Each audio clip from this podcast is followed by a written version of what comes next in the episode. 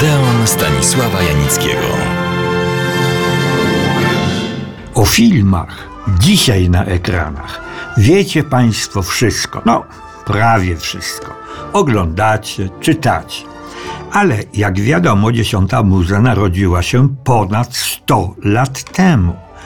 W Odeonie zajmujemy się przede wszystkim tym, co było. Jakie filmy powstawały, kto je robił, jakie publiczność przyjmowała.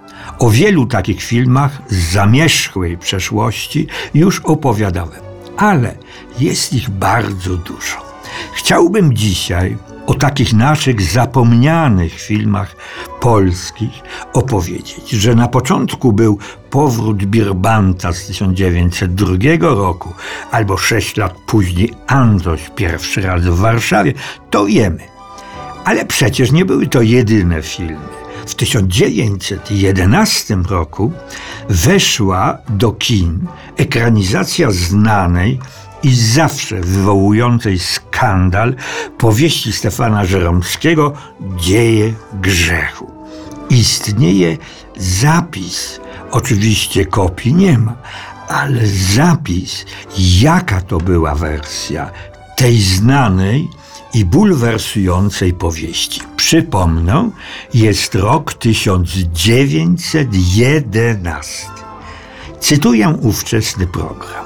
W szeregu scen powieści przesuwa się przed widzem coraz to inne, coraz to więcej znajome i drogie naszej pamięci tło warszawskich ulic, zakątków i parków. Czujesz, że dramat, którego idylliczne początki zaczynają się na tym tle rozgrywać, pomimo że bohaterów los rzuca jak pionki.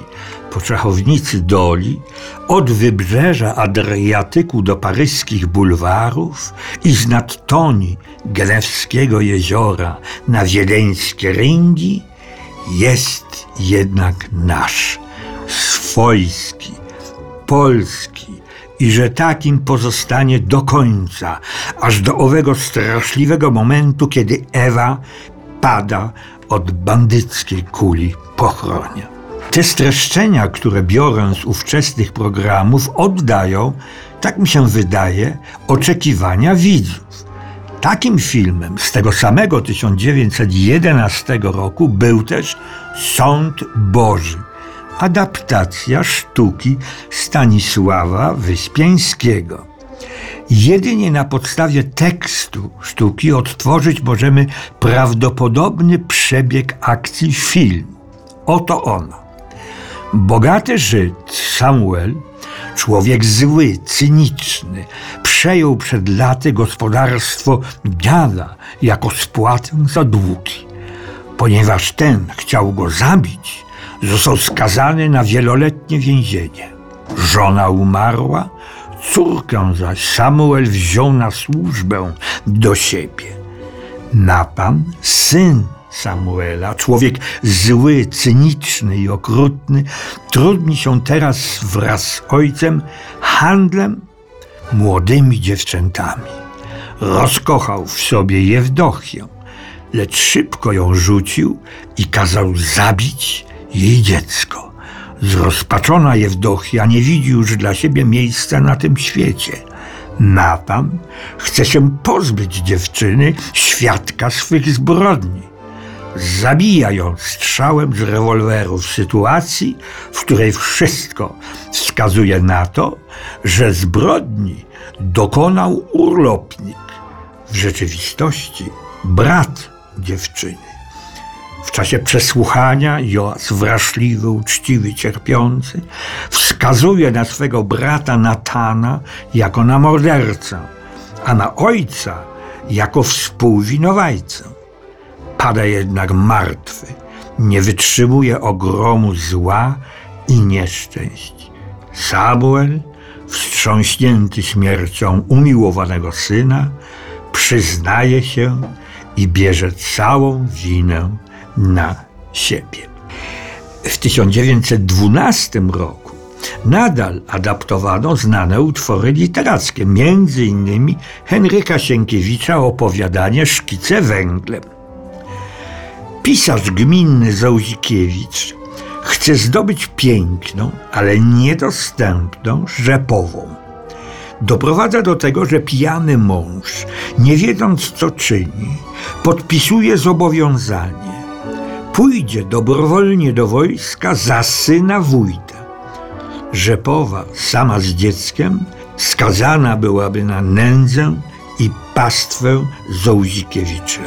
Szuka więc zrozumienia i pomocy w sądzie, w gminie, u księdza, we dworze i powiecie. Nie znajduje jej nigdzie.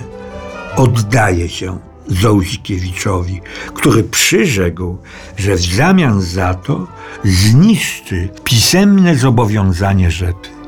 Przyrzeczenia jednak nie dotrzymuje. Zrozpaczony rzepa zabija żonę i podpala dwóch. I na zakończenie film Niebezpieczny Kochanek, też z roku 1912. Scenariusz napisała sama Gabriela Zapolska. Oto treść.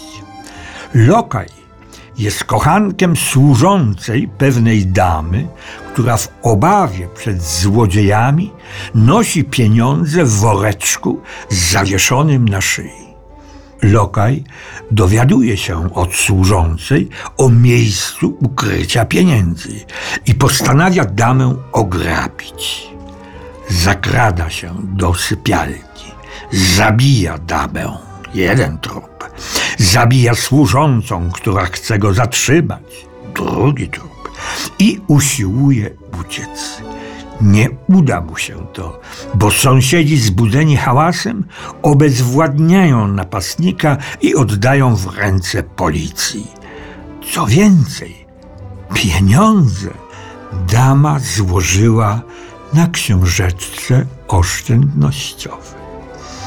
A ja zapraszam Państwa serdecznie do następnego Odeonu.